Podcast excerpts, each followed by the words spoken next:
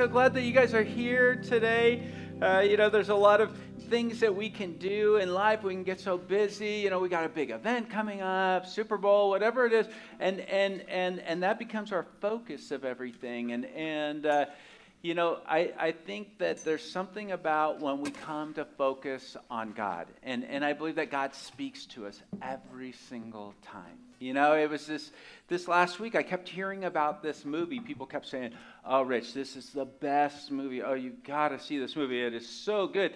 And uh, it's like, voted like right now like the best movie in the world, you know, and it's 99 on the tomato meter, and, and I'm thinking, oh, you know, it's got it's got to be pretty good, you know, and and and so ended up, you know, Tina and I were watching it, and and uh, it's got uh, subtitles and everything, so I had to keep thinking throughout the whole thing, and and then then and and as I'm watching, I just kept being like, what, what?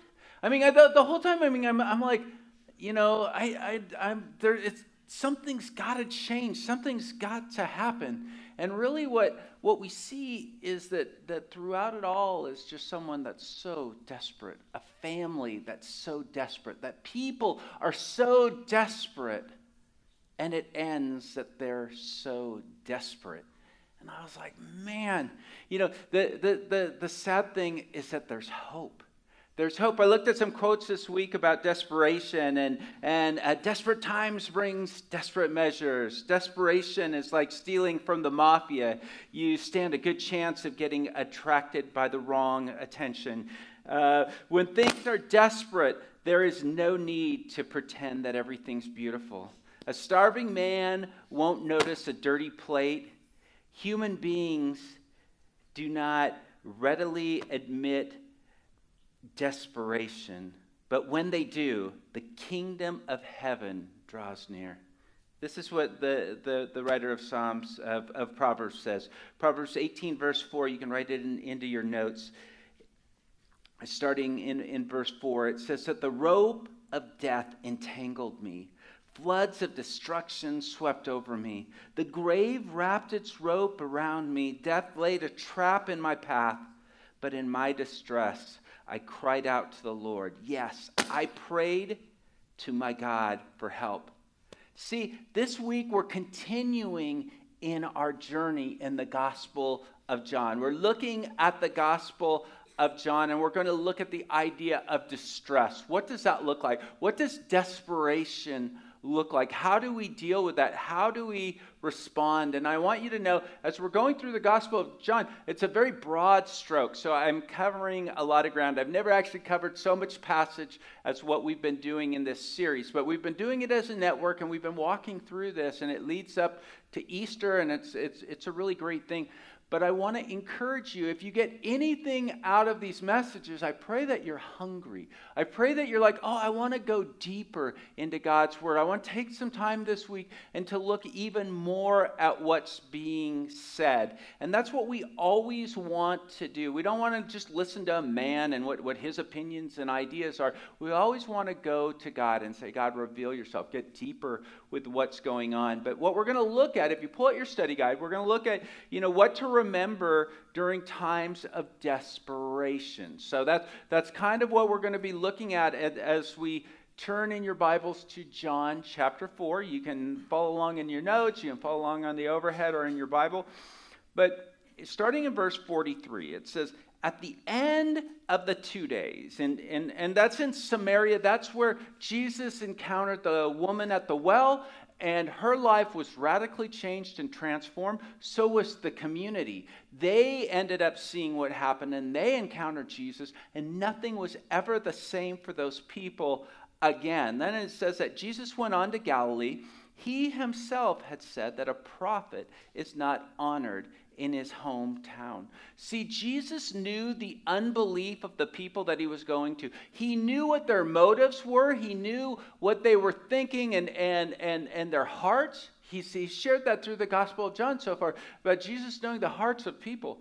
And I want you to know that, that that's kind of really important for us to really be honest and aware of our situation, our environment. What is it like at the workplace? What is it like at the home place? What is it like when the kids come over? What is it like when the parents come come over. What are these things? And being very aware of your environment and to be prepared. That's Jesus was very prepared. He knew exactly what to expect as he's going into it. Now, verse 45, I want you to go ahead and, and, and on your notes, just go ahead and circle that because we're going to go back to verse 45. But it says that yet the Galileans welcomed him. For they had been in Jerusalem at the Passover celebration and had seen everything he did there. As he traveled through Galilee, he came to Cana, where he had turned the water into wine. So that was the first public miracle. Now, that was, that was a, a festive time. Now, now, what we're going to see is not really a time of festivities, but it goes on and it says that there was a government official in the nearby Capernaum whose son was very sick. When he heard that Jesus had come from Judea to Galilee, he went and begged Jesus to come to Capernaum to heal his son who was about to die. Should I put something else on? Should I do a handheld or something that look like? Um, so so let, let's unpack this for a second. Let me just switch mics. Check, check. Hey, thank you. That works. Okay. Um, so, so what we really see here, we see this governmental official. He's coming up, and more than likely, he worked for King Herod. And so that's important to know. Usually, whenever we read in the Bible King Herod, you kind of hear boos around it, boo, you know, uh, of, of what type of a leader he was. But, but we see that it, he, he worked for King Herod. He was probably. Um, you know, we, we don't know if he was Roman or, or Jewish. We don't know his ethnicity, but we do know that he was probably extremely affluent, that, that he had money, he had everything he needed. And, you know, probably he really thought, you know, I'm doing the best I can with my life, and I'm going to take care of my family, and I'm going to take care of my son and my wife and everyone that's involved. And, and, and what we realize just like the woman at the well, just like Nicodemus, is that, that our material things, there comes a point in our life that they can't help us. Those things that we're chasing, that we're saying, this is so important, my 401k and all this stuff. But there, there, there comes a point that it's like, wait a second, this can't help me right now.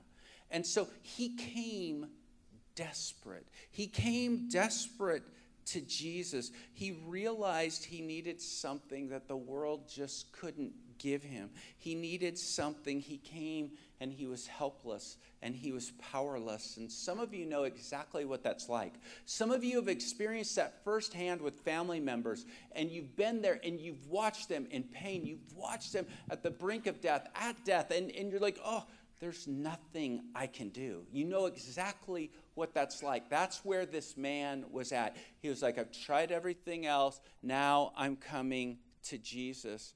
And what I love is the posture of the man. So, so think about this. One more desperate. What's our posture?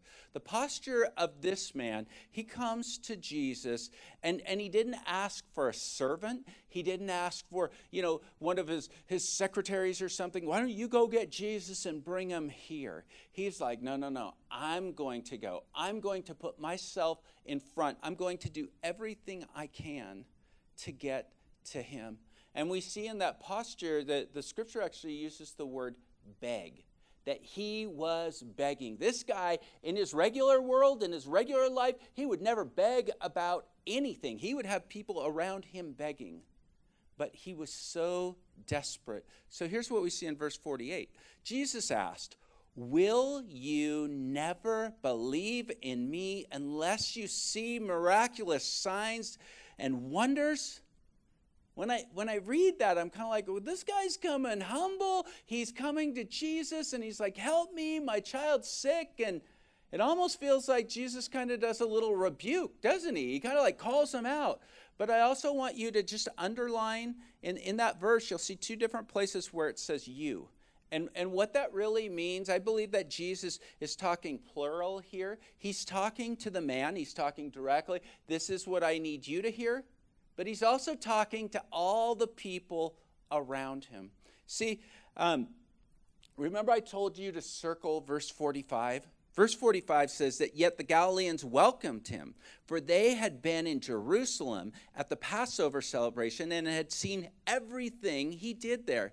See, basically, these people wanted to see something spectacular. They wanted to see something amazing. They saw Jesus do it before. Hey, we want to come to see something again. And Jesus is speaking to them because what they wanted was signs, they wanted wonders, they wanted some amazing things.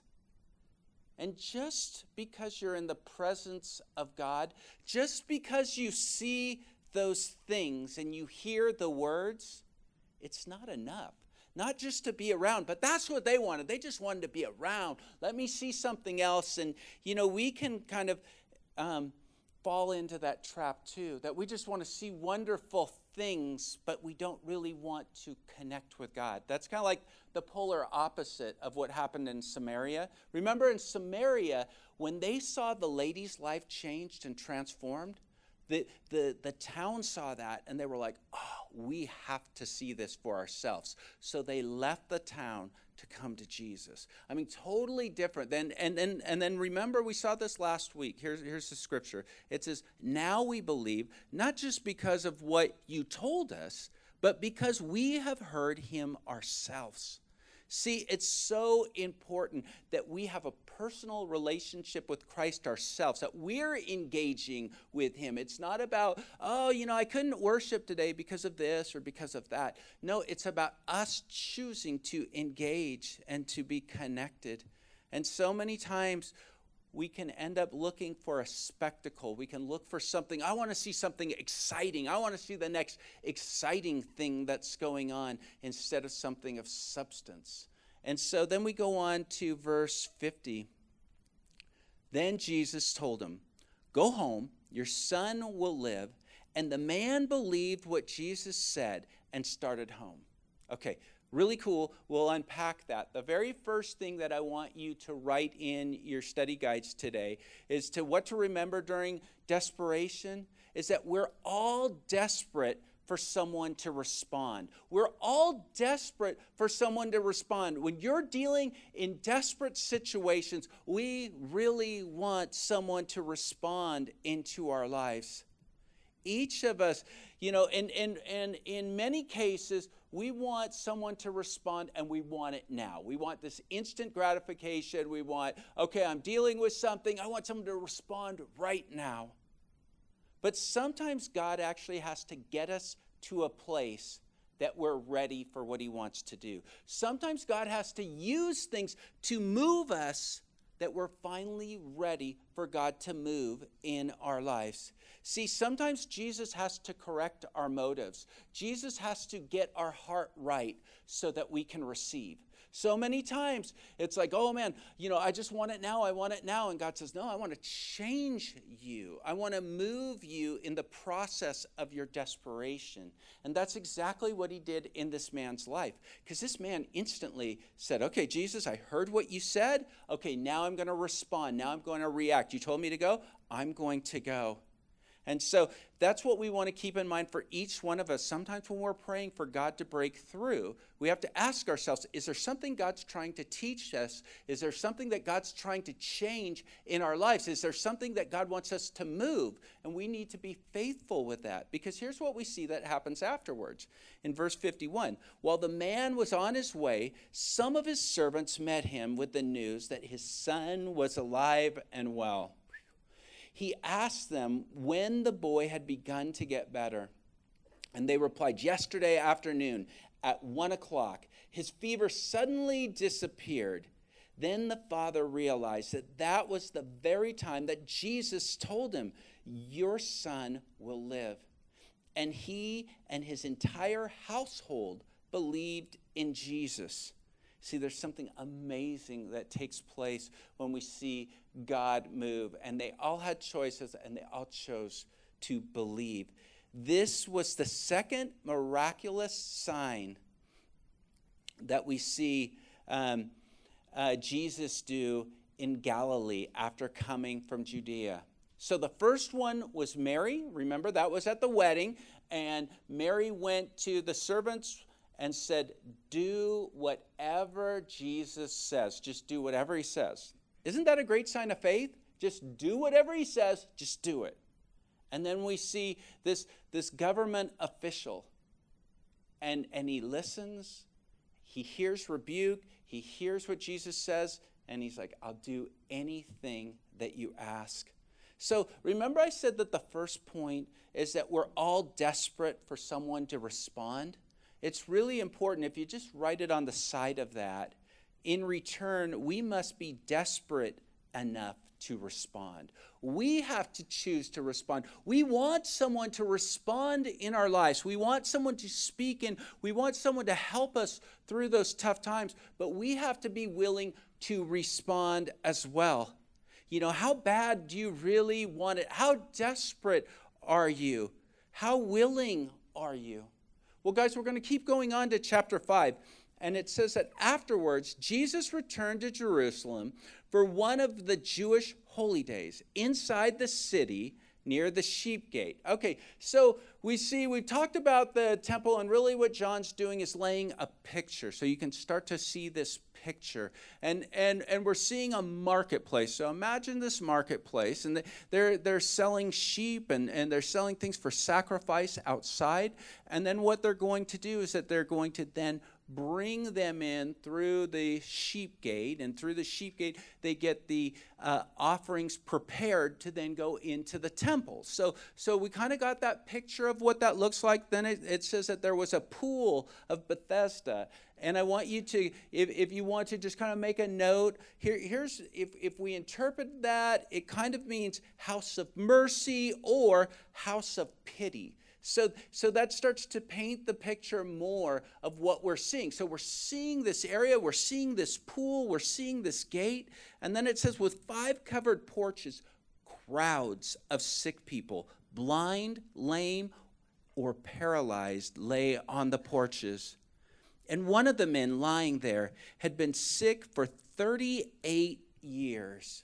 And 38 years being sick. And I want you to know when, when you look at the Greek on this, the word that they use for sick is different than what they use in other areas. And, and so we, we, we interpret it as sick. And, and there's another translation, the ESV actually says invalid, and I think that might be a more accurate uh, version of, of, of what that word says, because here's what it helps us understand. When it says invalid, it literally means that the man had no strength, that he was absolutely weak physically and spiritually. He was out. He tried to move, he couldn't move. He tried to coerce people and ask people to help him move for healing, and it wouldn't happen. People would look and say, That man is invalid. Could you imagine that label? 38 years, you are invalid. And so uh, Jesus looks at him, he sees the man and in verse 6, when Jesus saw him and knew he had been ill for a long time, he asked him, Would you like to get well? Isn't that a crazy question, kind of? We see all of these sick people, all these people are lying around, and Jesus focuses on one person. And he says, Do you want to get well? See, Jesus understood the longing of his heart. He understands the longing of your heart. He understands the longing of my heart. But sometimes what Jesus does is he wants to draw that out of us, that we would confess it, that we would say, Jesus, this is really where I'm at. This is really what I'm dealing with. This is really my helplessness. To really take admission of, of who I am and what I'm dealing with and how desperate I am for healing. See, verse 7 says, I can't, sir, the sick man said, for I have no one to put me in the pool. When the water bubbles up, someone else gets ahead of me.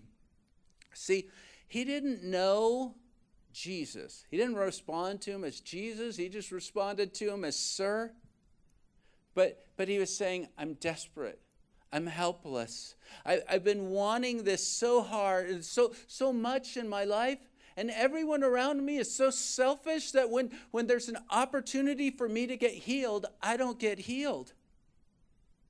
And, and, and verse 9, it says, instantly the man, or Jesus, in verse 8, Jesus told him to stand up and pick up your mat and walk. And, and even though the man understood all of his labels, he understood that he was invalid, he understood that he was helpless and hopeless, he was so desperate that he did exactly what Jesus said.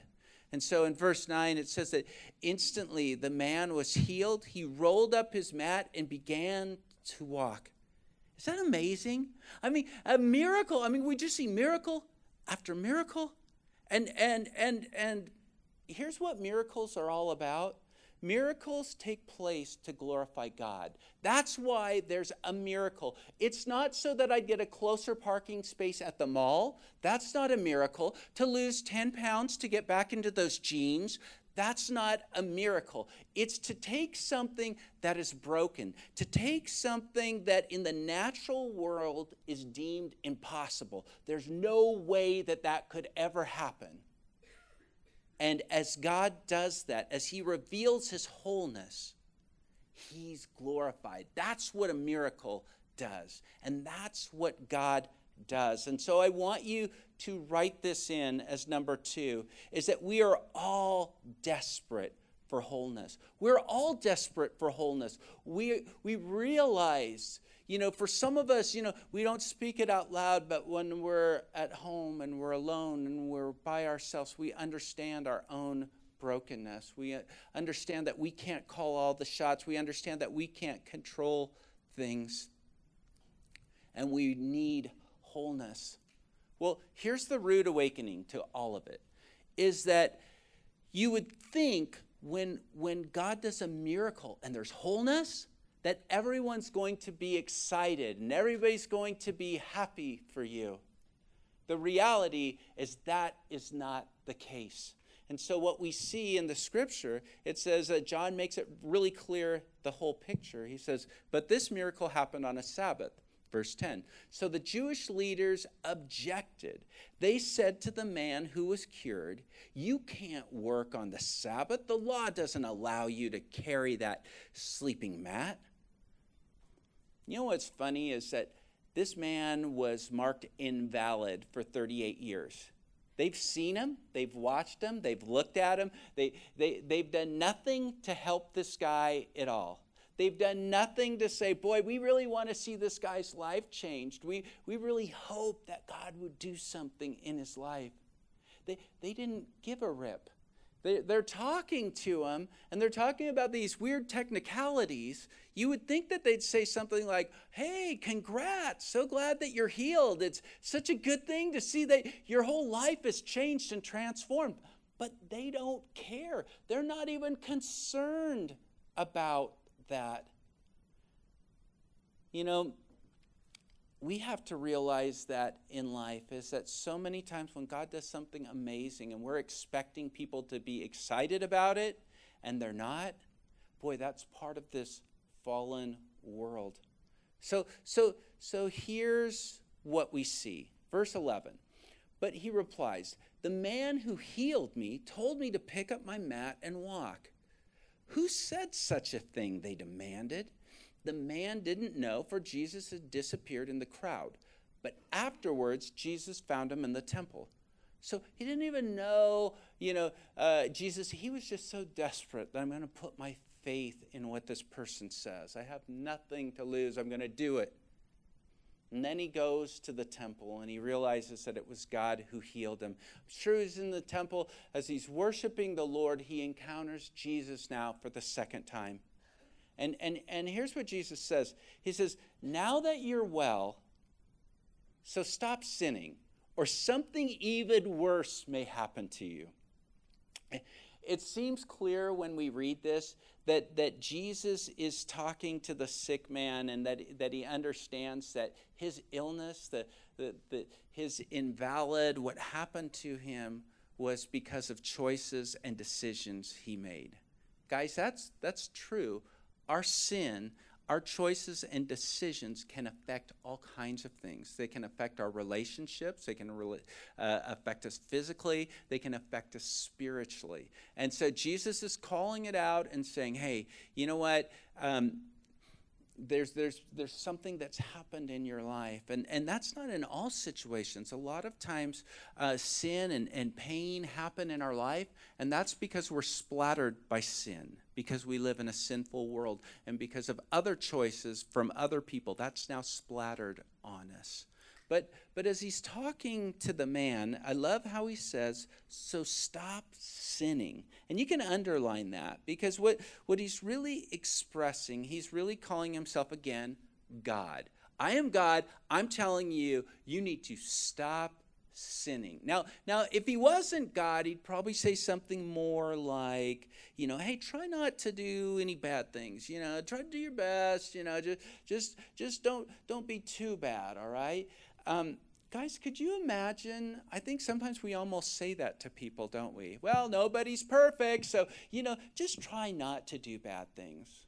Let's say that to our kids, all right? Maybe a little bit of poison, you know, hey, maybe a little bit of bad stuff.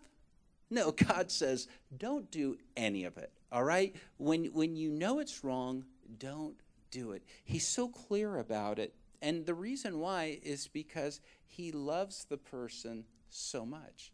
He says, don't do it because something worse can happen. Guys, it's not even just about our body, is it? To, to gain the world but to lose our soul? Guys, there are going to, be people that will spend eternity separated from God because of the choices that they've chosen to make, to, to choose to rebel against God. So then, then it goes on in verse 15. Then the man went and told the Jewish leaders that it was Jesus who healed him. See, like the woman at the well, she, she was, you, you couldn't hold it in.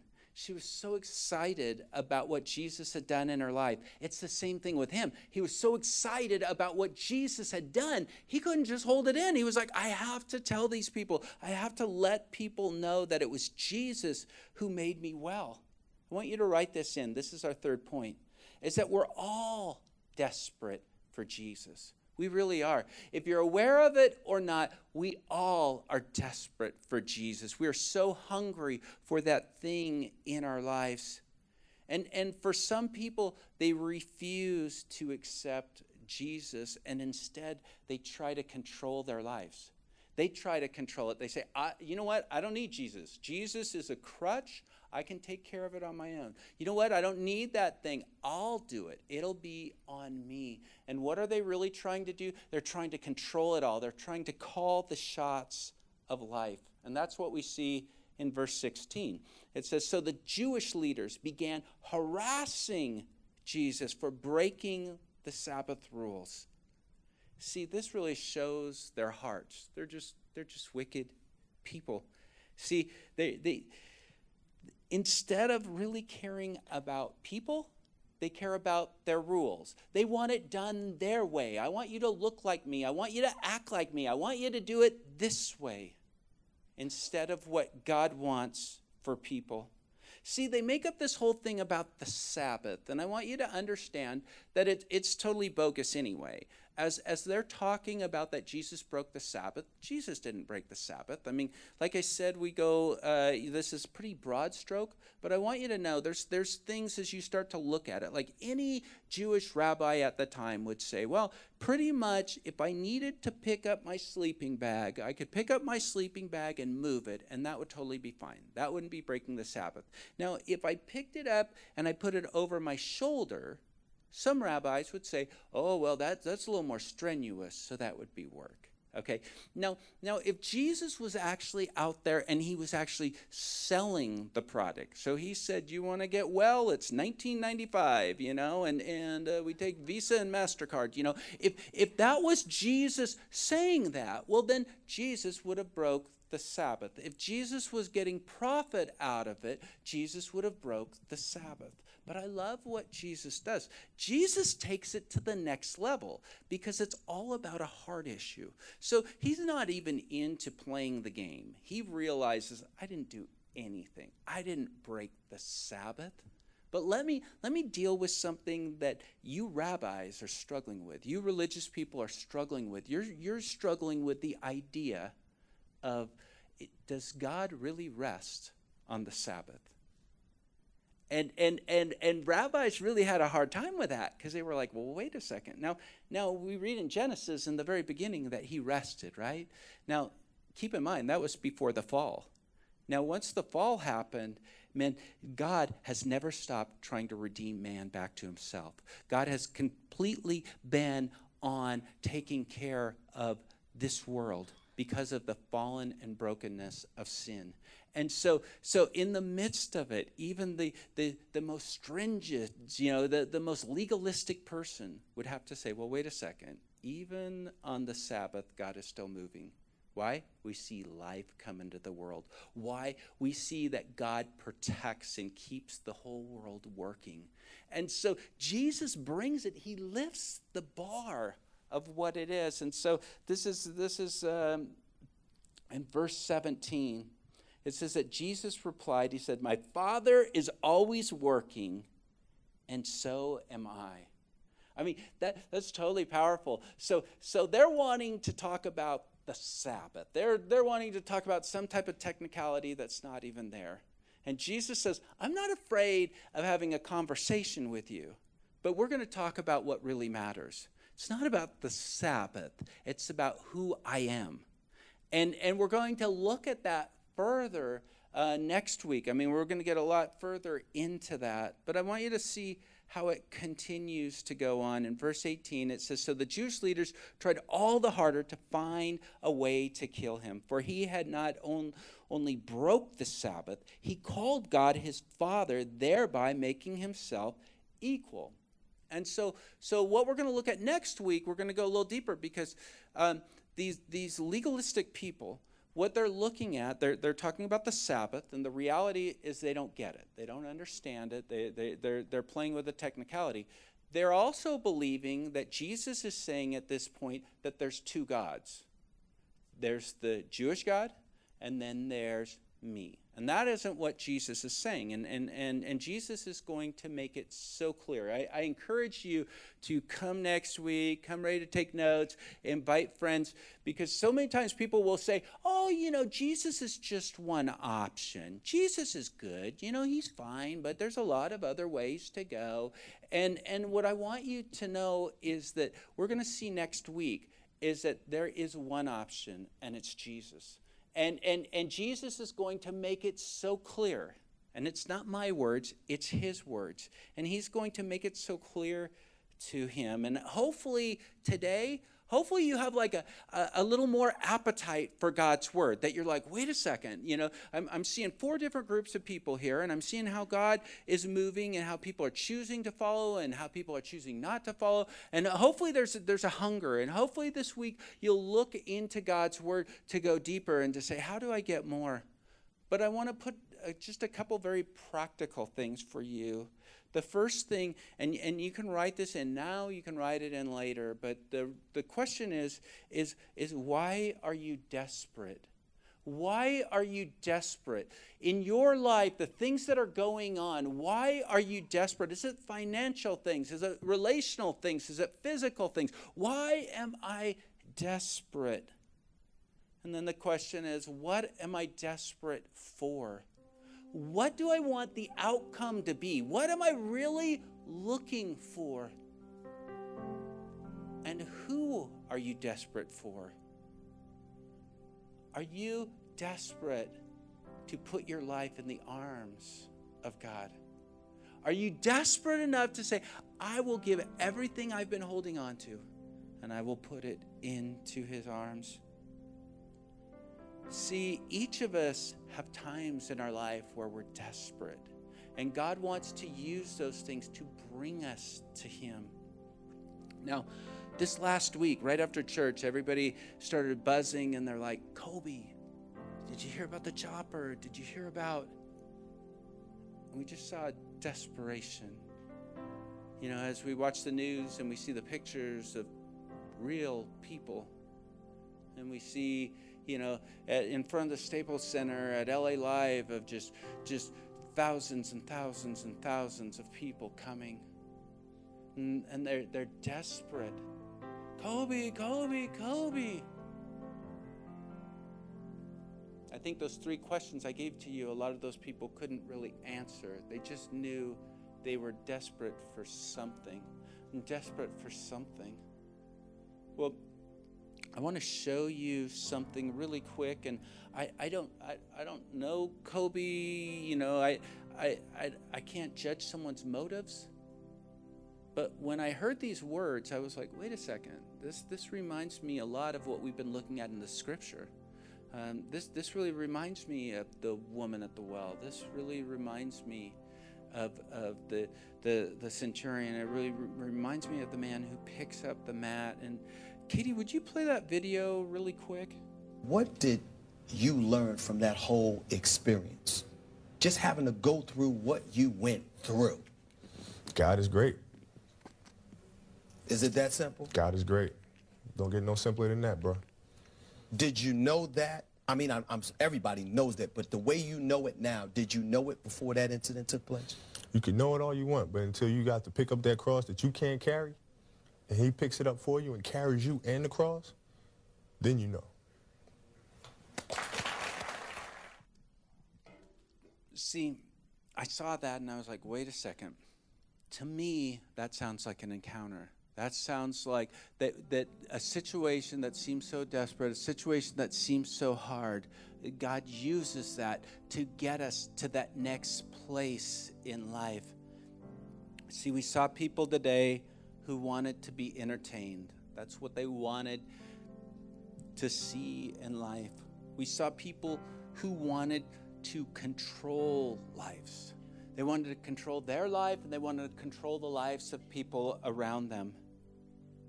And we saw desperate people that wanted someone to respond, someone to engage, someone to care about their lives. And they were willing to respond because they knew how broken things were. They, they, they stepped out trusting and believing for wholeness. And they were ready for Jesus. And for each of us today, we have a choice. Am I here just hear some music, hear maybe a couple jokes, hear, hear an encouraging message? Or am I here for Jesus? Am I, am I here in life? I'm just going to take care of it. I'm going to control my life. Or am I willing to let go of everything and give it to Him? Guys, I just encourage you today that as we face desperation, we have choices. And the greatest choice we can ever do is to give it to God to the one that says, I love you so much. I came here so you could have wholeness. Let's pray together. Heavenly Father, God, you are so good. You are so amazing. God, we, we see your hand that from the beginning, in the midst of choices and decisions that sent sin into our DNA, that splattered sin on this world, and even our own choices to sin, that you have never stopped. You've never given up on us, and that you want to meet us right where we're at. And for some of you, it's, it's a spiritual thing today about getting your life right with God. That you're like, man, I'm just like that that man with the mat. I've made choices, I've made decisions. Jesus isn't giving up on you. He's saying, let's get out of this sin. Let's step up and get away from this. You don't have to go back to this. And if that's you, I just ask that you would call out to God right now that I, I need your power. God, I need your strength. God, I ask that you would fill me up. God, I ask that you would bring me wholeness through the shed blood of Jesus. And for others of you, you're just like, Pastor, I need prayer. I'm so desperate about the things that are in front of me right now.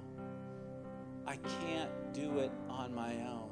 I'm not going to be able to fix the relationship. I'm not going to be able to, to, to make that job happen. I'm not going to be able to do any of these things that are in front of me that are so heavy and weighing on me.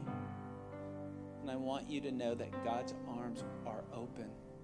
And God is saying, You just give it to me. You just give it to me. I'm going to take that. No matter what the doctor says, no matter what, what, what anyone else says, God is bigger than that. And if that's you today, if you, if you just say, Pastor, I am reaching out today, I'm believing that God will do a miracle in my life. Something impossible on my own, but possible through God. If that's you, just with every head bowed, every eye closed, I want to pray for you this week. I'm going to just look up. If that's you this week that you said, Pastor, I'm going to just turn that over. Is that you? Is that you today? Yeah, yeah, absolutely. Absolutely. Yeah.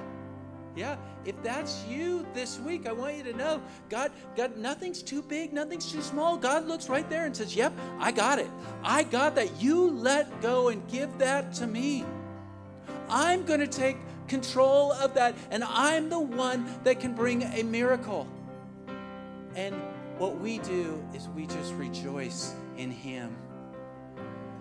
Heavenly Father, God, I ask that you'd be with each one of us. God, as we move forward this week in you. God, as, as, as, as we stand in just a moment, God, that we would just rejoice in who you are. And we thank you in Jesus' name. Amen.